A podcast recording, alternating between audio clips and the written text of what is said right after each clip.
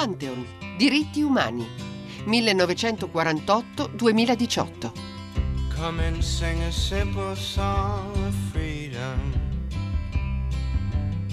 Sing it like you've never sung before.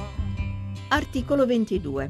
Ogni individuo, in quanto membro della società, ha diritto alla sicurezza sociale, nonché alla realizzazione attraverso lo sforzo nazionale e la cooperazione internazionale ed in rapporto con l'organizzazione e le risorse di ogni Stato dei diritti economici, sociali e culturali indispensabili alla sua dignità ed al libero sviluppo della sua personalità. Articolo 23. 1. Ogni individuo ha diritto al lavoro, alla libera scelta dell'impiego, a giuste e soddisfacenti condizioni di lavoro ed alla protezione contro la disoccupazione. 2. Ogni individuo, senza discriminazione, ha diritto ad uguale retribuzione per uguale lavoro. 3. Ogni individuo che lavora ha diritto ad una rimunerazione equa e soddisfacente che assicuri a lui stesso e alla sua famiglia una esistenza conforme alla dignità umana ed integrata, se necessario, da altri mezzi di protezione sociale. 4. Ogni individuo ha diritto di fondare dei sindacati e di aderirvi per la difesa dei propri interessi. Articolo 24.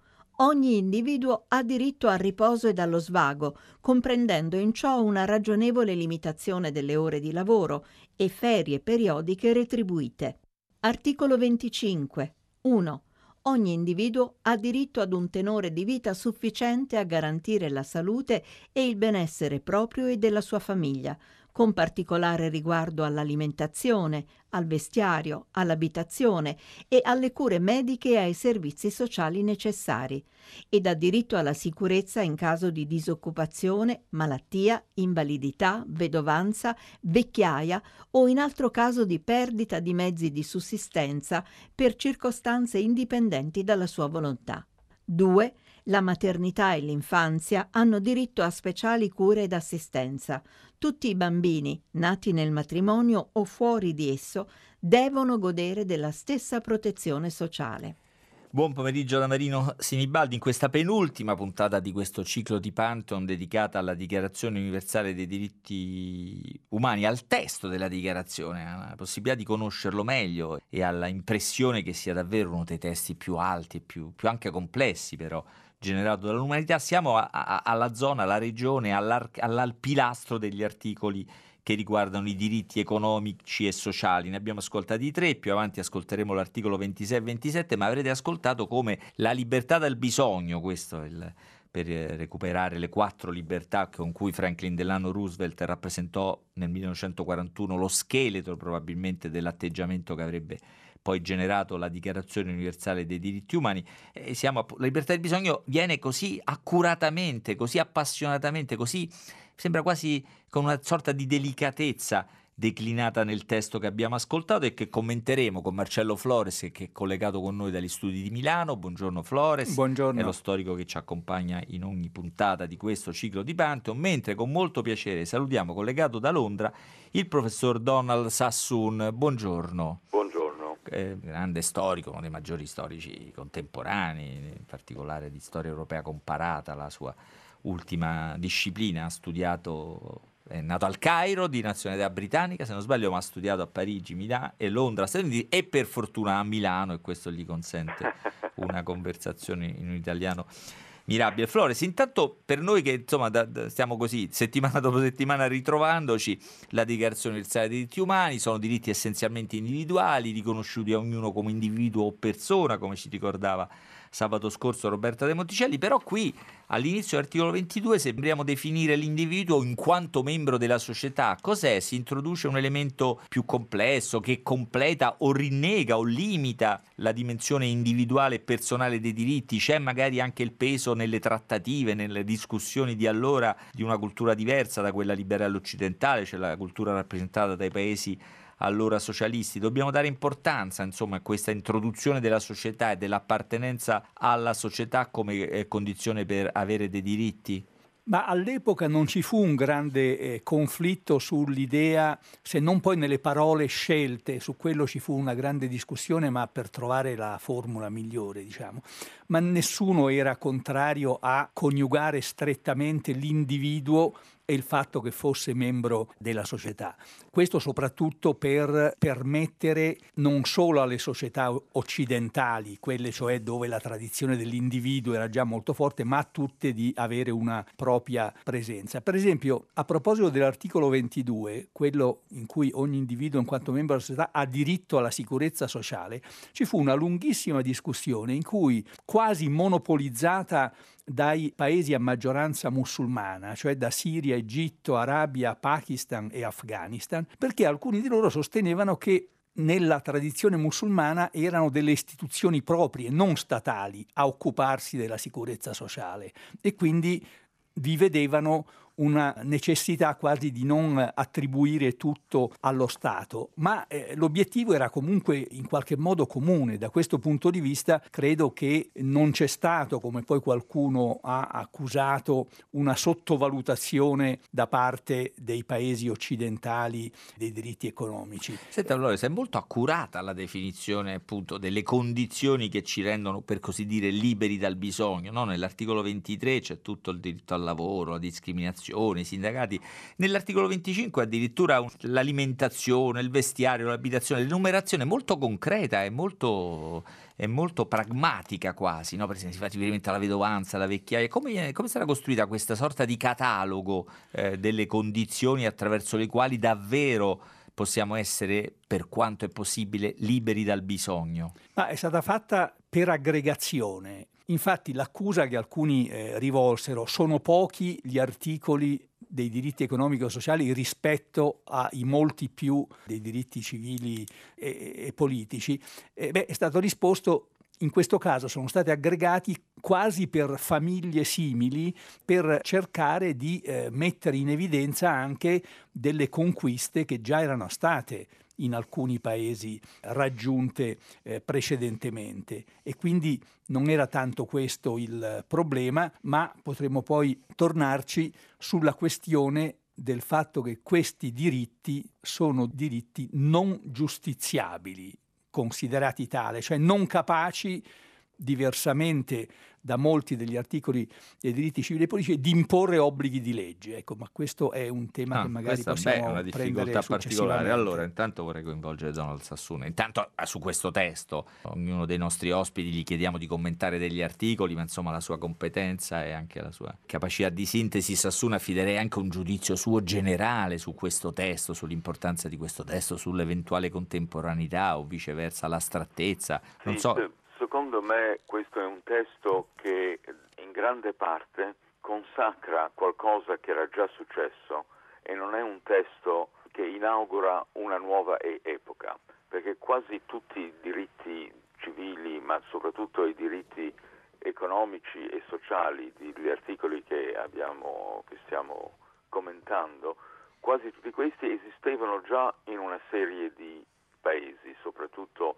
in, in alcuni casi addirittura dall'Ottocento in poi, penso per esempio alla Germania e alla Danimarca, ma poi anche alla Gran Bretagna di prima della Prima Guerra Mondiale, in quanto la limitazione della giornata lavorativa nella maggior parte dei paesi era già stato stabilito, dei paesi europei era già stato stabilito di limitarla di solito a otto ore. Dunque è un testo che non inaugura un nuovo periodo ma eh, stabilisce quello che è successo prima e lo vuole consolidare a livello mondiale. Cioè estendere però del, moltissimo del perché lei sta citando casi che forse nella geografia dell'epoca erano se non proprio isolati particolari Sassoon, no? Beh, meno, non quello della giornata lavorativa, sì, non c'era in Gran Bretagna ma c'era dopo il 1918 c'era nella maggioranza dei paesi dell'Europa occidentale, non c'è ancora negli Stati Uniti, ma c'era in Francia, in Germania e così via.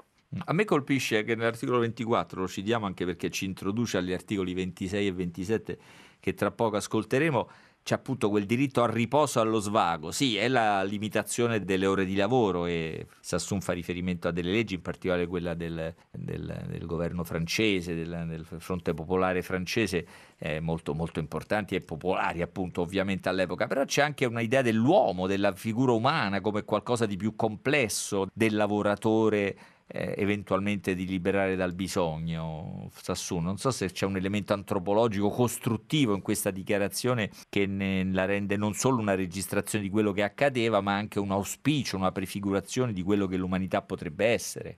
Sì, certo, cioè, eh, in tutto questo ci sono dei desideri, degli auspici, ma è come una Costituzione, è una Costituzione che dice questo è quello che si dovrebbe fare se non si fa già oggi ma l'idea del diritto al riposo, scusatemi, ma eh, c'è nella Bibbia, insomma, il settimo giorno sì. non, non, si, non, si, fa nulla. Dunque è, una, è, un'antica idea che non è sempre stata applicata, I, i lavoratori nell'Ottocento lavoravano 12-14 ore al giorno, però non è, una, non è stata inventata negli anni 40. Mm, questo però Flores solleva il problema che lei diceva in modo non tecnico, non so, una parola non giustiziabili, cioè sono diritti per i quali... Eh, perché sì, ha ragione Sassuno a dire, a, a, a, sottolineare la storia, alle spalle anche contemporanee, erano gli anni della costruzione delle società del welfare, quelli in cui mm-hmm. la Costituzione veniva redatta, però sappiamo che ancora oggi alcuni di questi diritti sono assolutamente inaccessibili e ahimè lei dice non c'è la possibilità in qualche modo di ricorsi giuridici per renderli effettivi. Questo riguarda per esempio le condizioni di vita in tanti paesi dell'ex o cosiddetto terzo mondo, ora fornitori di manodopera a mm, bassissimo costo e a, con bassissima possibilità di, eh, di reclamare diritti per la grande industria globale. Certo, da questo punto di vista può essere utile riprendere brevemente una distinzione terminologica dei giuristi che in questo caso è molto chiara, cioè che parlano per i diritti civili e politici di diritti negativi, in cui cioè basta rimuovere gli ostacoli, abolire la censura, dare il diritto di voto a tutti, eccetera, perché possano diventare operativi.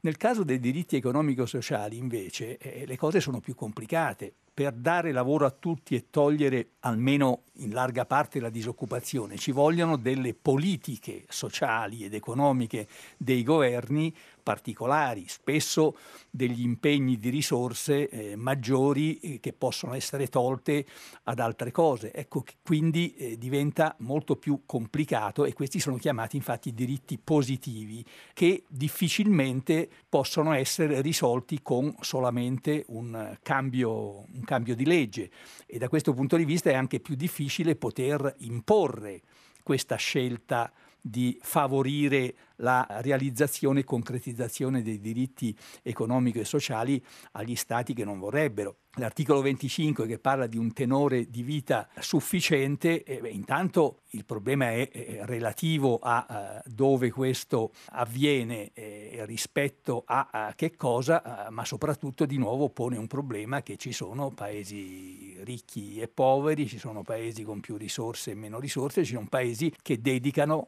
maggiori risorse a questo questo, a questi compiti e altri invece che eh, ne dedicano di più per esempio alle spese militari. E ah, allora sì. chi può intervenire trattandosi di una dichiarazione e non di una convenzione. Questo richiama il carattere di sfida che questa dichiarazione universale ha, che aveva 70 anni fa e ancora oggi, è un carattere che non esplicitiamo sempre in queste conversazioni, ma mi permetto di dire anche a nome di Marcello Flores è del tutto evidente, eh, nemmeno troppo sotterraneamente nella discussione che facciamo. Ora vorrei farvi ascoltare e dedicare lo spazio che merito, almeno qui a Radio 3, cioè una radio che è un canale culturale, agli articoli 26 e 27, cioè quelli che appunto riguardano l'istruzione e la cultura e le arti, per così dire. Li ascoltiamo ancora dalla voce di Valentina Montanari. Articolo 26. 1. Ogni individuo ha diritto all'istruzione. L'istruzione deve essere gratuita, almeno per quanto riguarda le classi elementari e fondamentali. L'istruzione elementare deve essere obbligatoria. L'istruzione tecnica e professionale deve essere messa alla portata di tutti e l'istruzione superiore deve essere ugualmente accessibile a tutti sulla base del merito. 2. L'istruzione deve essere indirizzata al piano sviluppo della personalità umana ed al rafforzamento del rispetto dei diritti umani e delle libertà fondamentali. Essa deve promuovere la comprensione, la tolleranza, l'amicizia fra tutte le nazioni, i gruppi razziali e religiosi e deve favorire l'opera delle Nazioni Unite per il mantenimento della pace. 3 i genitori hanno diritto di priorità nella scelta del genere di istruzione da impartire ai loro figli. Articolo 27. 1. Ogni individuo ha diritto di prendere parte liberamente alla vita culturale della comunità, di godere delle arti e di partecipare al progresso scientifico e ai suoi benefici. 2 ogni individuo ha diritto alla protezione degli interessi morali e materiali derivanti da ogni produzione scientifica, letteraria e artistica di cui egli sia autore. Donald Sassoon mi affido qui alla sua competenza più specifica tra gli studi e i testi di Sassoon, non posso dimenticare, lo tengo davvero sul tavolo e lei sa che è piuttosto ingombrante la cultura degli europei dal 1800 oggi, una monumentale ricerca di, di Donald Sassoon sulla costruzione dell'immaginario eh, sulla diffusione culturale, diciamo sì, sui consumi culturali della cultura europea. Qui si parla, non so che riflessioni le suggeriscono questi articoli di Sassoon, a me interessava il fatto che si parlasse in qualche modo non solo di consumo culturale, ma di partecipazione culturale. Non so se anche qui si tratta del... Sì, eh... questo nel, nell'articolo 27, ma più interessante è l'articolo 26, quello che parla del diritto a, all'educazione, il diritto alla, alla scuola, perché c'è la, la, grande, direi quasi una contraddizione interna. Da un lato tutti hanno diritto all'educazione, l'educazione deve essere gratuita, almeno quella elementare, va bene, e poi dice subito dopo che l'educazione elementare, cioè la scuola elementare, sarà obbligatoria. E poi alla fine dell'articolo i genitori hanno il diritto di scegliere, cioè è come dire i genitori hanno l'obbligo di mandare i figli a scuola, poi magari possono scegliere che scuola o che tipo di scuola, religiosa o non, probabilmente il, il testo lo sottointende, ma lì c'è un intervento dello Stato che obbliga i genitori a mandare i figli a scuola e se i genitori dicono ma non possiamo mandarli a scuola perché ci devono aiutare nei campi, perché se non ci aiutano nel campo non possiamo seguire l'articolo 25 che dice che abbiamo bisogno di uno standard di vita adeguato per la salute, eccetera, eccetera. Cioè c'è tutta una serie di obblighi che si fa da una parte a carico dello Stato, ma anche di obblighi che si fa a carico delle famiglie. È una cosa difficile da risolvere, il testo non lo risolve, anche perché non è risolvibile in chiave meramente giuridica. Credo che i francesi già con la loi Ferry avevano stabilito l'obbligo di mandare i figli a scuola, ma in Gran Bretagna non ci fu una legge di questo tipo, ma comunque i bambini inglesi andavano a scuola elementare comunque. Eh, sentiamo da, da Marcello Flores se il testo, così con la sua complessità, forse anche contraddittorietà a cui alludeva Sassoon, è il frutto di, di, di influenze culturali diverse, di dibattiti, di discussioni, mediazioni ma è il frutto soprattutto del fatto di eh, rimandare molto a una cosa che sottintende diversi articoli, cioè la centralità della famiglia, ma nello stesso tempo il fatto che questa centralità non può sovrapporsi ai diritti, deve essere cioè congrua a quei diritti individuali e anche a quei diritti ah, che certo. lo Stato vuole garantire. Mm, perché è... lei dice che i diritti individuali sono diritti a prescindere da qualunque istituzione politica, governativa, da qualunque confine, ma potremmo dire anche da qualunque situazione familiare dunque. Certo, certo, però qui l'idea è proprio di cercare di tenere insieme quei momenti Stato, famiglia, individuo che erano considerati eh, i tre pilastri per la possibilità di garantire questi diritti, che erano diritti che appartenevano alla persona, a ogni persona, ma che per diventare tali avevano bisogno anche della famiglia e dello Stato. Ecco, ma da potevano... questo punto di vista, la scorsa puntata abbiamo detto, abbiamo cercato di capire con, sempre con Marcello Flores e con Roberta De Monticelli che tipo di individuo, di persona pensasse questa dichiarazione. Secondo voi, Sassoon e Flores, a che tipo di società pensava questa dichiarazione? Che tipo di società immaginava o in qualche modo auspicava?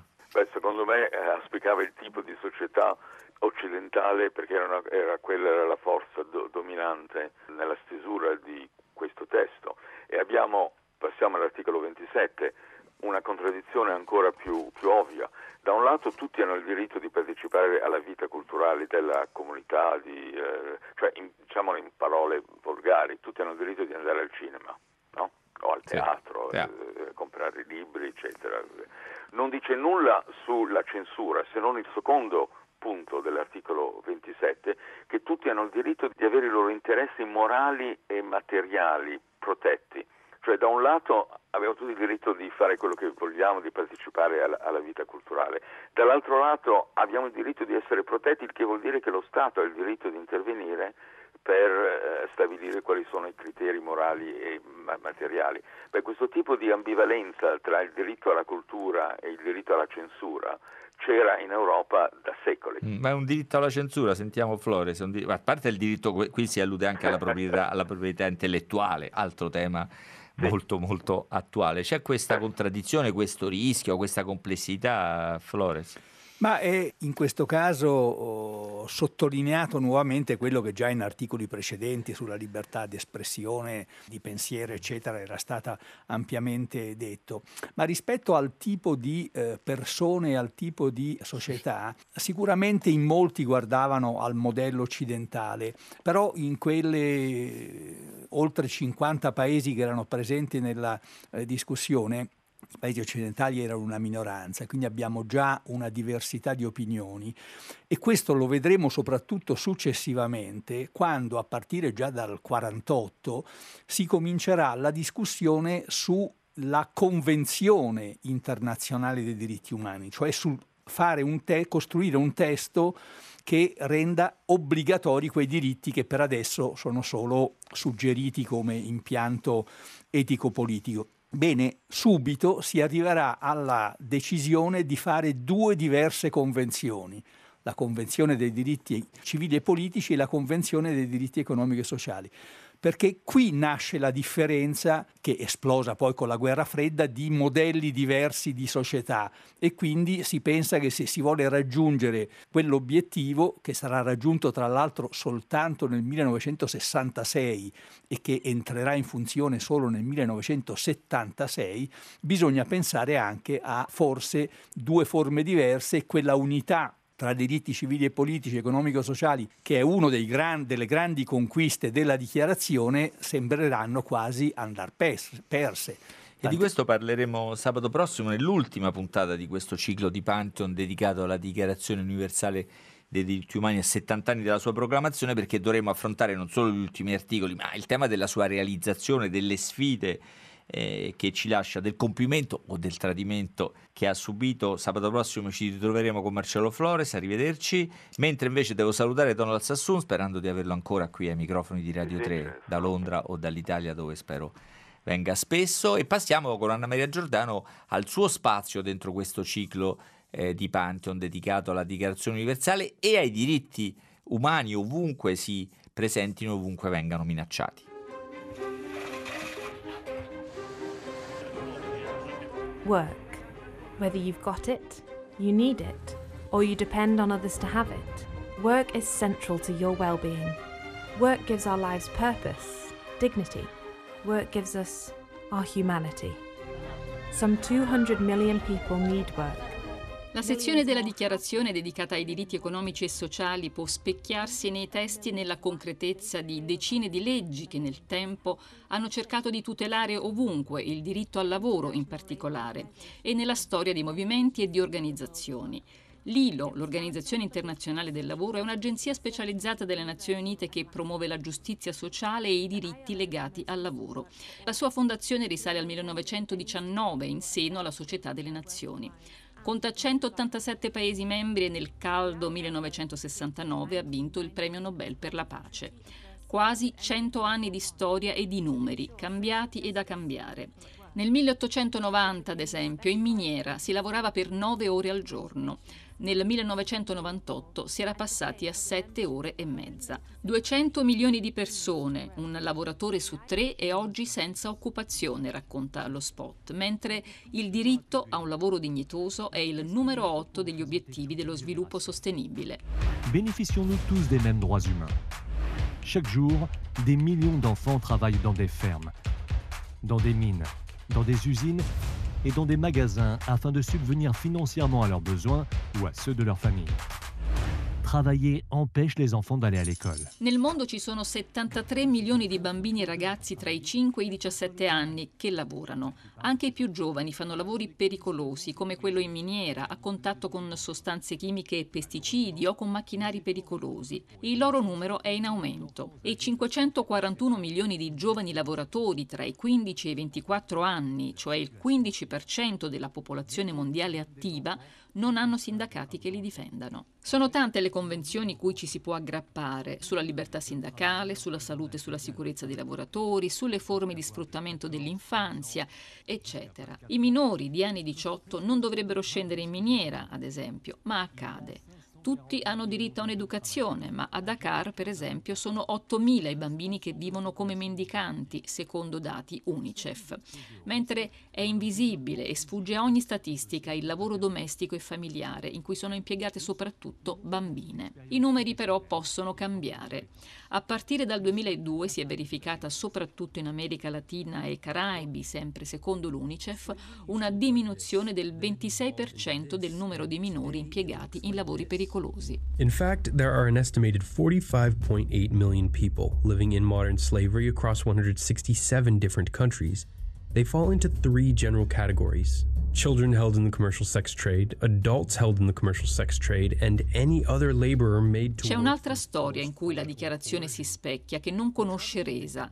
Nel mondo 45,8 milioni di persone vivono in condizioni di schiavitù in 67 diversi paesi e si va dalla schiavitù sessuale di adolescenti a bambini cercatori d'oro. La maggior parte lavora nei paesi di origine, gli altri in paesi in cui per esempio viene loro confiscato il passaporto. L'ultima classifica disponibile vede un novero di paesi che vanno dall'Indonesia al decimo posto con più di 700.000 schiavi moderni, all'India al primo posto con 18 milioni, passando per la Cina che ne conta più di 3 milioni e per la Russia al settimo con più di un milione e il Pakistan al terzo posto con più di 2 milioni. Buona parte del consumo occidentale si rivolge oggi a prodotti realizzati grazie al lavoro in condizioni di schiavitù.